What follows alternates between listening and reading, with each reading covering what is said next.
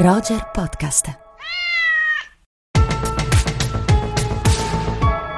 Roger Podcast.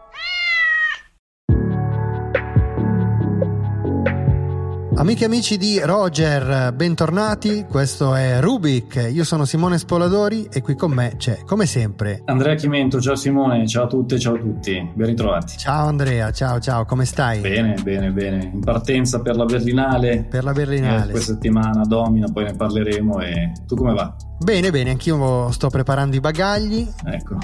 E poi insomma ci vedremo nel, nel freddo di Berlino. esatto. Senti Andrea, oggi eh, facciamo qualche ragionamento nella nostra extended version di Rubik, non tanto su un autore, ma su una cinematografia, cioè su una produzione, su una produ- la produzione di una eh, terra che in fatto di cinema negli ultimi decenni è stata molto prolifica e molto fertile ed è l'Iran è una nazione importantissima, sono molto entusiasta di questa scelta della puntata. Ecco, la puntata si intitola insomma, il cinema iraniano, che però forse insomma, ragionavo che è un'espressione un po',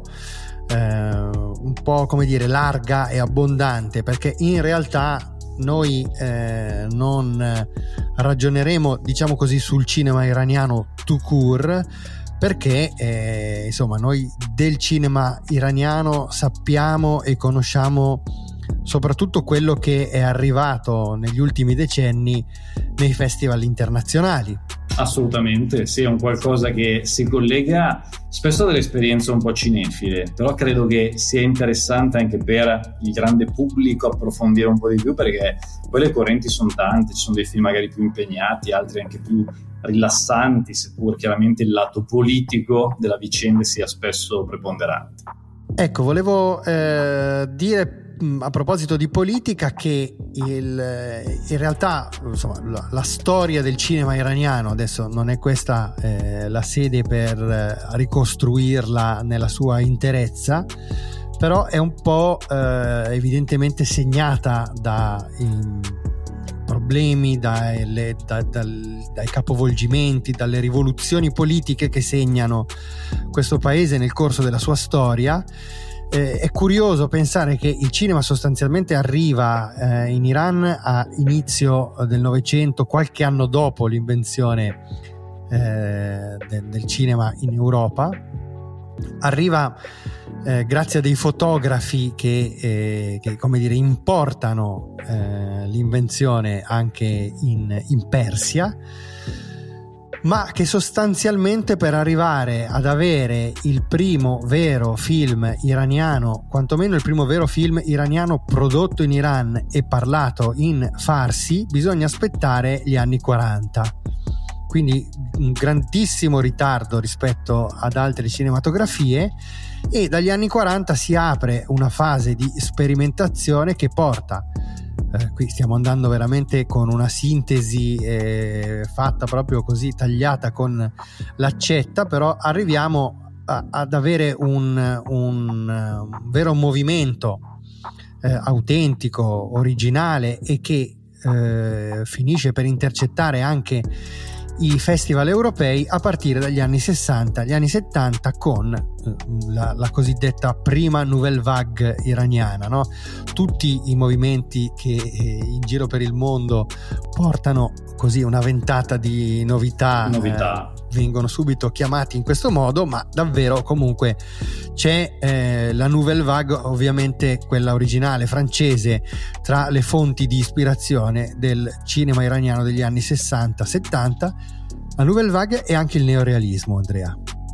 Sì, che sono un po' diciamo dei modelli legati a tanto, a tanto mondo arabo anche, a tanti aspetti in cui in qualche modo la realtà e il realismo sociale diventa centrale, spesso anche seguendo un po' il genere melodrammatico, però cercando anche di dare un'impronta profondamente artistica, profondamente colta e intellettuale nel caso del cinema iraniano, tant'è che poi negli anni 70 esordisce a Baschi Arostami che diventa forse un po' il fiore all'occhiello di tutto questo percorso, di tutto questo movimento, un regista che poi fino agli anni 2000, includendo anche il nuovo millennio, per diverse, per diverse volte, per diverse pellicole, diventa forse l'autore più importante da cui mi sembra no, giusto partire. Esatto, allora partiamo proprio da Chiarostami, Andrea, che è un regista che appunto ha mm, segnato insomma, profondamente il, il nostro, la nostra percezione appunto del cinema iraniano ed è un regista che ha ottenuto sempre grandissimi e giustamente grandi riscontri nei festival europei. Eh, raccontaci qualcosa del tuo, del tuo rapporto sì. con Chiarostami e con il suo cinema. Dunque, Chiarostami io ho iniziato un pochino a seguirlo con i film degli anni 90, quindi parliamo di alcune pellicole in cui spesso è il cinema anche a essere protagonista, come Close Up, fin dal titolo in qualche modo si collega a un'inquadratura più ravvicinata, come Il sapore della ciliegia, che è un film in cui si svela anche la finzione, proprio a un certo punto, nella parte conclusiva, in una maniera particolarmente originale. E Chiarostami da quel, da quel momento mi è sempre sembrato un regista capace di lavorare soprattutto in un senso non direttamente metacinematografico ma utilizzare il cinema come una parte fondamentale del processo anche narrativo non solo creativo iniziale. Mi viene in mente anche Sotto gli ulivi che segue un po' questo discorso. Mi viene in mente un film un po' meno noto che però secondo me è molto sottovalutato ma da riscoprire che si chiama Shirin tutto un film in cui noi vediamo le spettatrici di una pellicola che intanto scorre sul grande schermo, quindi le loro reazioni emotive a un film che guardano. E questo tema dello sguardo mi è sempre sembrato centrale nel suo cinema fino anche dagli anni 70 e 80 e aggiungo anche il film Dov'è la casa del mio amico, ad esempio, mi è sempre sembrato... E infatti stavo arrivando a quello perché... Giustamente. Chiarostami, hai detto tu giustamente, eh, esordisce quantomeno nel lungometraggio eh, negli anni 70 però di fatto eh, il primo film che io sono riuscito a intercettare della filmografia di, eh, di Chiarostami, il primo film che sono riuscito a vedere è Dov'è la casa del mio amico, in cui già si vedono, che è il film del 1980, 1987, film che come tu hai detto giustamente eh, già eh, riflette un po' su questo tema dello sguardo eh, che nei film di Chiarostami però si lega spesso a un altro tema che è quello diciamo così del, eh, del percorso di formazione o comunque del certo. passaggio all'età adulta che avviene spesso proprio grazie e attraverso uno sguardo che si apre sul mondo anche in maniera dolorosa e per questo motivo in molti film di Chiarostami eh, hanno un ruolo centrale eh, i, insomma, i bambini, i ragazzini che, eh, che, appunto sono i protagonisti di questo percorso di eh, formazione, di questa presa di consapevolezza. Sì, anche nel suo film successivo che era Compiti a casa, già un po' il titolo ci fa capire come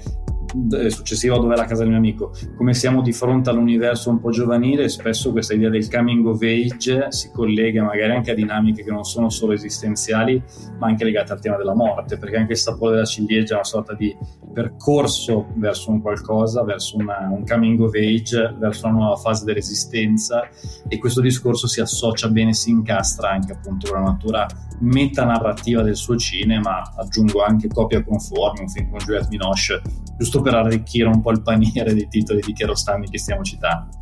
Bene, ecco, Chiarostami ci ha lasciato poi nel 2016, è scomparso nel 2016, eh, negli anni 90 eh, raggiunge probabilmente il suo eh, insomma, l'apice della sua notorietà internazionale con eh, i film che hai già citato, ad esempio Sotto gli ulivi, Il sapore della ciliegia. Sentiamo proprio un piccolo estratto da Sotto gli ulivi e eh, poi torniamo per approfondire il discorso su altri due nomi, altri due registi del cinema iraniano che eh, hanno a che fare con Chiarostami e gli anni 90. Se due persone che vogliono se due persone con le case si sposano, poi che fanno? Mettono la testa in una casa e i piedi nell'altra. Dico male, signore, possono? No, non possono. Questo non lo possono fare. Allora, negli anni 90, eh, sotto l'ala di Chiarostami, esordisce un regista di cui si è fatto eh, un... Eh, si, insomma, si è parlato molto in questi giorni proprio perché è al centro di una vicenda giudiziaria che dura da anni, che ha scosso tutto il mondo del cinema, un grandissimo eh, cineasta che abbiamo avuto modo di apprezzare anche all'ultima mostra del cinema di Venezia. Mi riferisco a Jafar Panahi che muove i suoi primi passi nel cinema proprio come, come, insomma, come assistente di Kiarostami nei film degli anni 90. Sì, il suo esordio Il palloncino bianco è un film sceneggiato da Chiarostami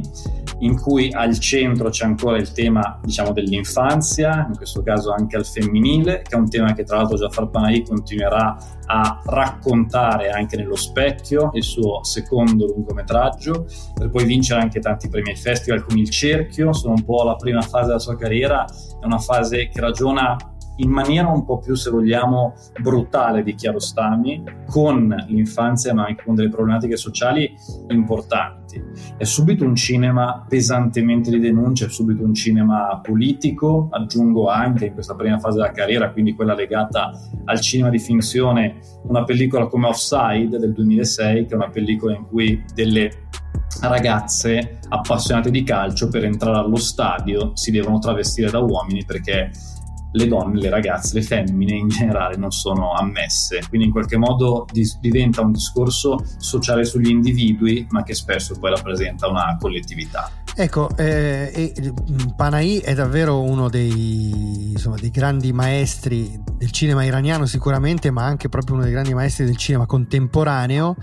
E eh, suo, la sua figura però eh, a un certo punto si lega in maniera indissolubile a questa vicenda giudiziaria eh, paradossale, per certi versi kafkiana, in cui rimane incastrato e che diventa davvero il simbolo della, mh, dell'assenza di libertà e della lotta per la libertà che, eh, che, che nel, nel, suo paese, che in Iran viene portata avanti dagli intellettuali, ma non solo, anche dai, insomma, d- dai giovani e dalle giovani, come abbiamo visto ultimi, anche nelle ultime settimane, vicenda giudiziaria che inizia nel 2010 con una condanna che gli viene eh, inflitta per eh, sostanzialmente per aver appoggiato una manifestazione di piazza, ma in realtà per aver girato con i suoi film precedenti delle opere eh, considerate sovversive. E questa condanna rimane sulla sua testa con, pendente come una spada di Damocle per un decennio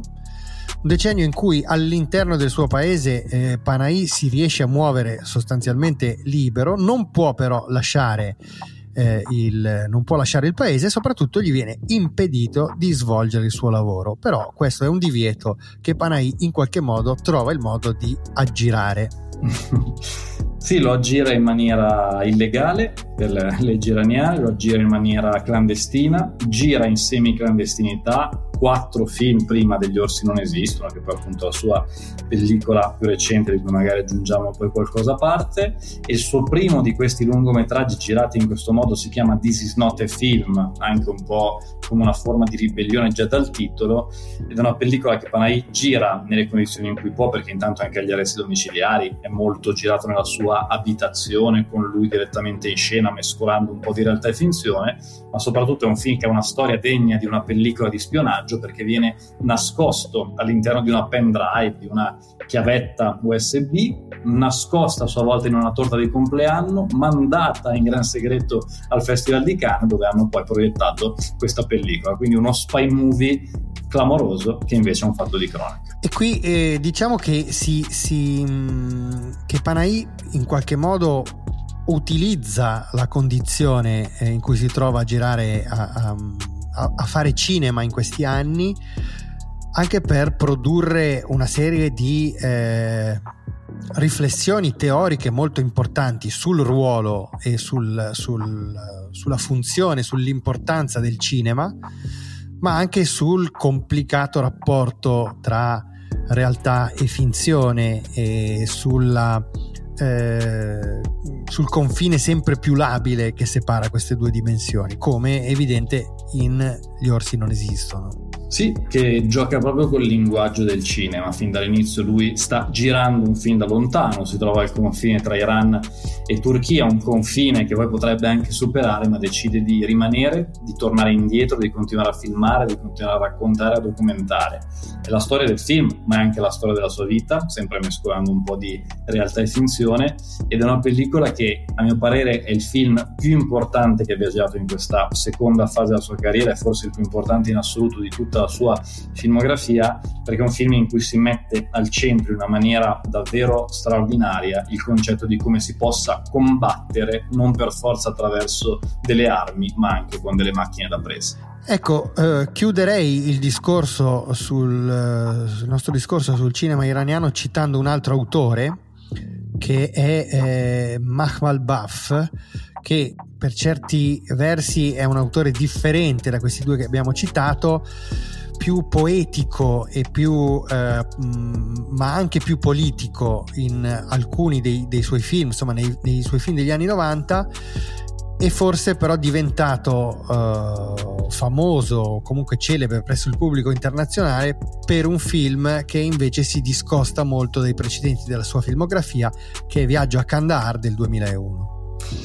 Sì, uh, Mosemmak Malbaf, che tra l'altro è anche il papà di un'altra regista iraniana, Samira, che poi ha proseguito un po', diciamo così, la sua scia poetica. È un autore che hai detto benissimo già, già tutto un po' il suo percorso principale, che inizialmente negli anni 90, ma è strano quanto negli anni 90 i film iraniani si assomiglino, però ancora ragiona molto col linguaggio cinematografico, col rapporto tra realtà e finzione, ancora utilizza, diciamo così, la cinepresa in una chiave di linguaggio anche sperimentale, se vogliamo, per fare dei ragionamenti politici, storici, di denuncia. Ad esempio, quello che a mio parere rimane il suo film più importante, che si chiama Pane e Fiore del 1996, nasce da un episodio autobiografico, cruento, traumatico. Un episodio in cui Mark Malbuff molto giovane, aveva circa 16-17 anni, è stato coinvolto in un accoltellamento, si mette anche un po' come carnefice di un qualcosa su cui forse vuole ragionare poi ormai in un'altra fase della sua vita e cerca di ragionarci attraverso il cinema. Questo mi sembra un po' il film emblematico di questo tipo di di discorso, però ne segnalo anche un altro, a mio parere, molto importante, che si chiama Il Silenzio. Siamo sempre negli anni 90, un'altra, fe- un'altra sì, pellicola sì, certo. bella dura, diciamo così, ancora con dei bambini, tra l'altro. Quindi c'è proprio un, non so, una corrente che ragiona un po' allo stesso modo. Ecco, poi successivamente diventa un cineasta un po' meno ficcante, forse brutale e quant'altro, un po' più accomodante, seppur sempre con una traccia poetica forte, come Viaggio a Candare, in altri film, un po' più, diciamo così, capaci di arrivare a un pubblico un po' più ampio, magari un po' meno hardcore, diciamo così, dei suoi film precedenti. Ecco, ragionando su un, un, un altro autore che è in grado di operare una sintesi tra questi due poli, cioè tra la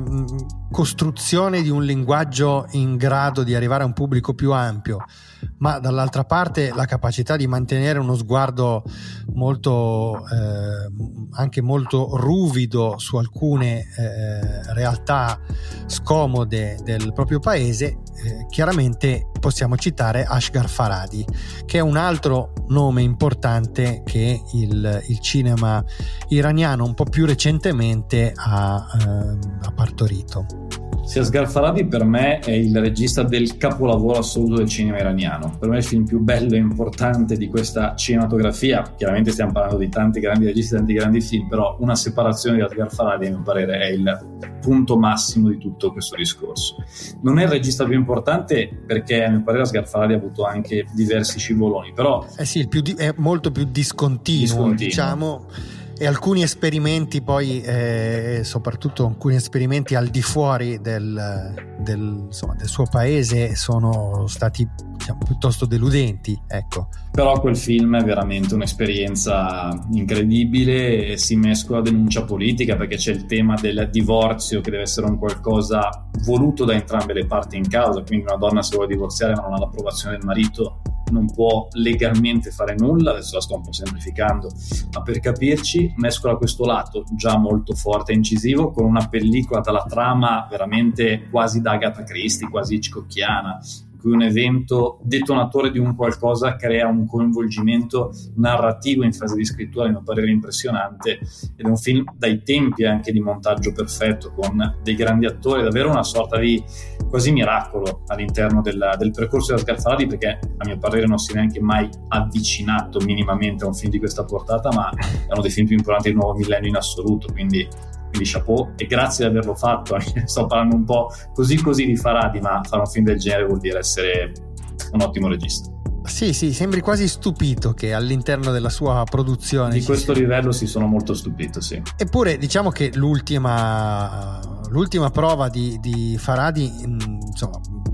recupera un po' della, della brillantezza eh, precedente. No, Beh, un eroe non è sicuramente un film eh, da buttare. No, no, no, ma tanti buoni film, anche il passato che ha fatto in Francia, secondo me è un film che c'ha ancora diverse cose da dire, Il cliente è un film con diverse cose da dire, ma anche Abautelli, però veramente per me una separazione è un qualcosa di incredibile, sembra davvero una cosa di un'armonia tale, vedendolo e rivedendolo non lo so, davvero a mio parere impressionante, sì. Diciamo che l'unica vera bufala della carriera di, eh, di Ashgar Faradi, siamo un po' tutti d'accordo, è sì. eh, Everybody Knows, tutti lo tutti sanno, lo sanno nel, del 2018, che ha aperto il Festival di Cannes in un anno eh, diciamo un po' sfortunato per, eh, per, Cannes e quello è stato eh, sicuramente un passo falso. Va bene Andrea, senti un po' di cose le abbiamo dette sul, sul, cinema iraniano, non so se vuoi aggiungere qualcos'altro, ma abbiamo già dato numerosi consigli. Sì, aggiungo se vuoi giusto un altro nome, ma magari un po' meno rilevante di questi che abbiamo citato, che Amir Naderi, giusto per dire che anche lui un po' negli anni Ottanta, con un film come Acqua, Vento e Sabbia soprattutto, contribuisce un po' a questa importanza del cinema iraniano di quei decenni che però con Chiarostami e Panay prende proprio insomma il volo. Bene, senti, perché abbiamo parlato di cinema iraniano proprio questa settimana? perché questa settimana esce in sala un film che ha fatto molto parlare di sé all'ultimo Festival di Cannes dove è stato presentato in concorso dove è stato anche premiato che si chiama Holy Spider che è un film di Ali Abbasi che già a livello un po' di controversia del film anche lui è un nome che piace e non piace diciamo così agli appassionati del cinema iraniano perché dall'Iran è scappato, possiamo dire, insomma, adesso non so benissimo la sua storia, ma ha iniziato a lavorare all'estero, soprattutto, quindi è un regista nato in Iran, cresciuto in Iran, ma insomma la sua formazione cinematografica arriva da un'altra parte, i suoi film sono spesso delle coproduzioni, spesso sono dei film che non c'entrano con l'Iran, in questo caso però ha voluto raccontare una storia iraniana ispirata a un serial killer realmente esistente. Ecco, ehm, il, il, suo film precedente che era uh, Border, un altro titolo che insomma possiamo che ha avuto ha suscitato reazioni molto controverse, se non sbaglio un altro titolo premiato a Cannes perché si era uh, aggiudicato il premio della sezione Un certain regard. Quindi uno sguardo, uh, cioè, come dire, un, è un autore a cui va insomma prestata particolare attenzione perché è un autore in grado di dividere ma che eh, ha sicuramente la capacità di fare un cinema interessante. Sì, è un film eh, completamente diverso, siamo dentro una storia che nasce da un romanzo scandinavo, svedese se non sbaglio, correggimi in caso, mi sembra che nasca un po' dalla letteratura svedese noir, questo tipo di cinema noir poliziesco che poi diventa un film anche sul sulla deformità, sul grottesco. È un film molto azzardato, un film per me riuscito a metà, ma molto originale, sicuramente molto unico. Ecco, diciamo che è un film che se vedi te lo ricordi. Sì, anche perché il suo sguardo sempre, porta sempre con sé questa suggestiva commistione tra le sue origini eh, appunto persiane, iraniane e, eh, e, il mondo scandinavo perché poi lui è emigrato in, in Danimarca e quindi il mondo eh, scandinavo eh, sicuramente questo tipo di sguardo incide sul, sul, suo modo di fare cinema. E aggiungiamo che è anche eh, il, il, regista di due episodi di The Last of Us. The Last of Us, sì Bene Andrea, allora adesso è arrivato il momento di ragionare proprio su Holy Spider, quindi io e te ci salutiamo e dopo la sigla di chiusura eh, ci sarà la pillola di approfondimento proprio su Holy Spider e noi ci vediamo la settimana prossima a Berlino. Perfetto, grazie Simone, ciao a tutti. Ciao Andrea, grazie. Alcuni dicono che il killer porti avanti una sua battaglia contro le peccatrici.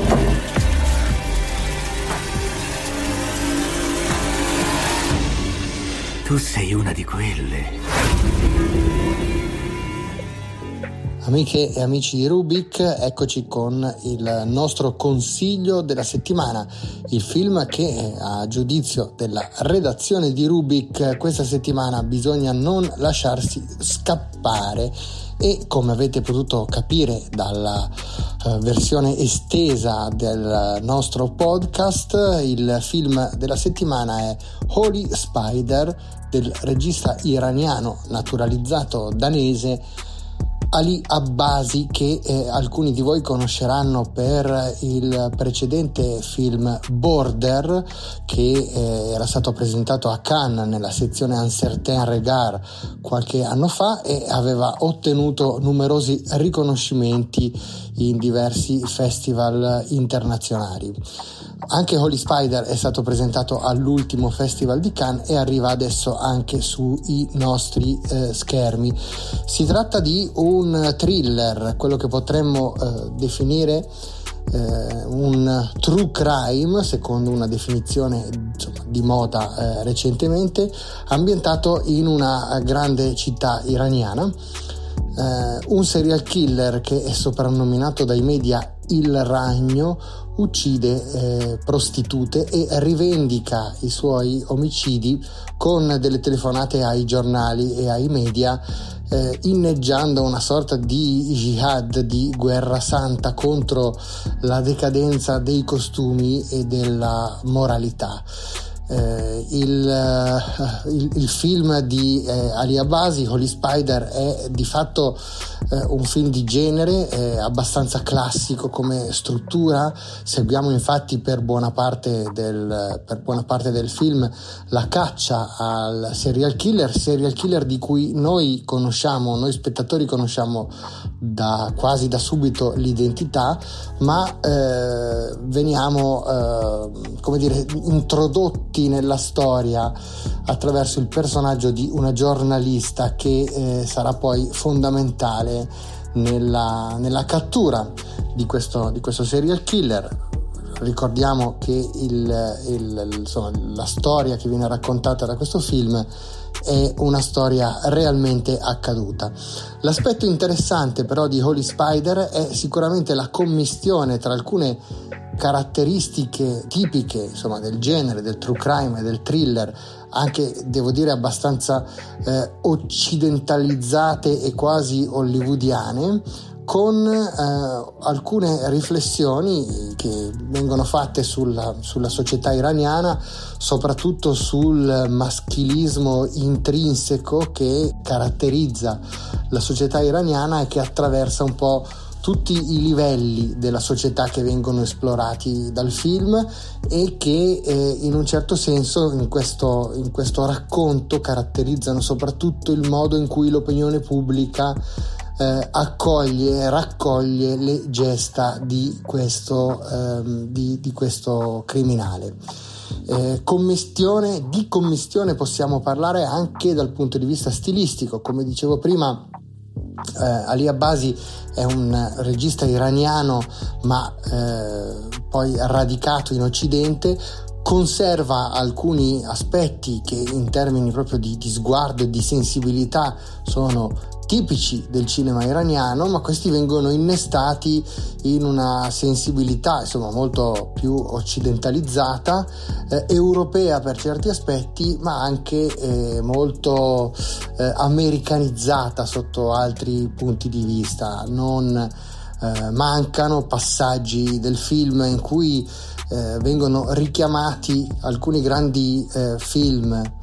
appartenenti a questo genere che raccontano vicende di serial killer eh, ma tipicamente americani eh, due su tutti Manhunter di Michael Mann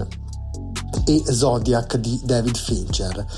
Un film per certi versi eh, imperfetto diciamo non tutto funziona in questa costruzione che a volte sembra effettivamente un po' come dire un po' programmata, un po' poco sincera, un po' furbetta in alcuni passaggi, sicuramente però è un esperimento interessante e probabilmente tra le proposte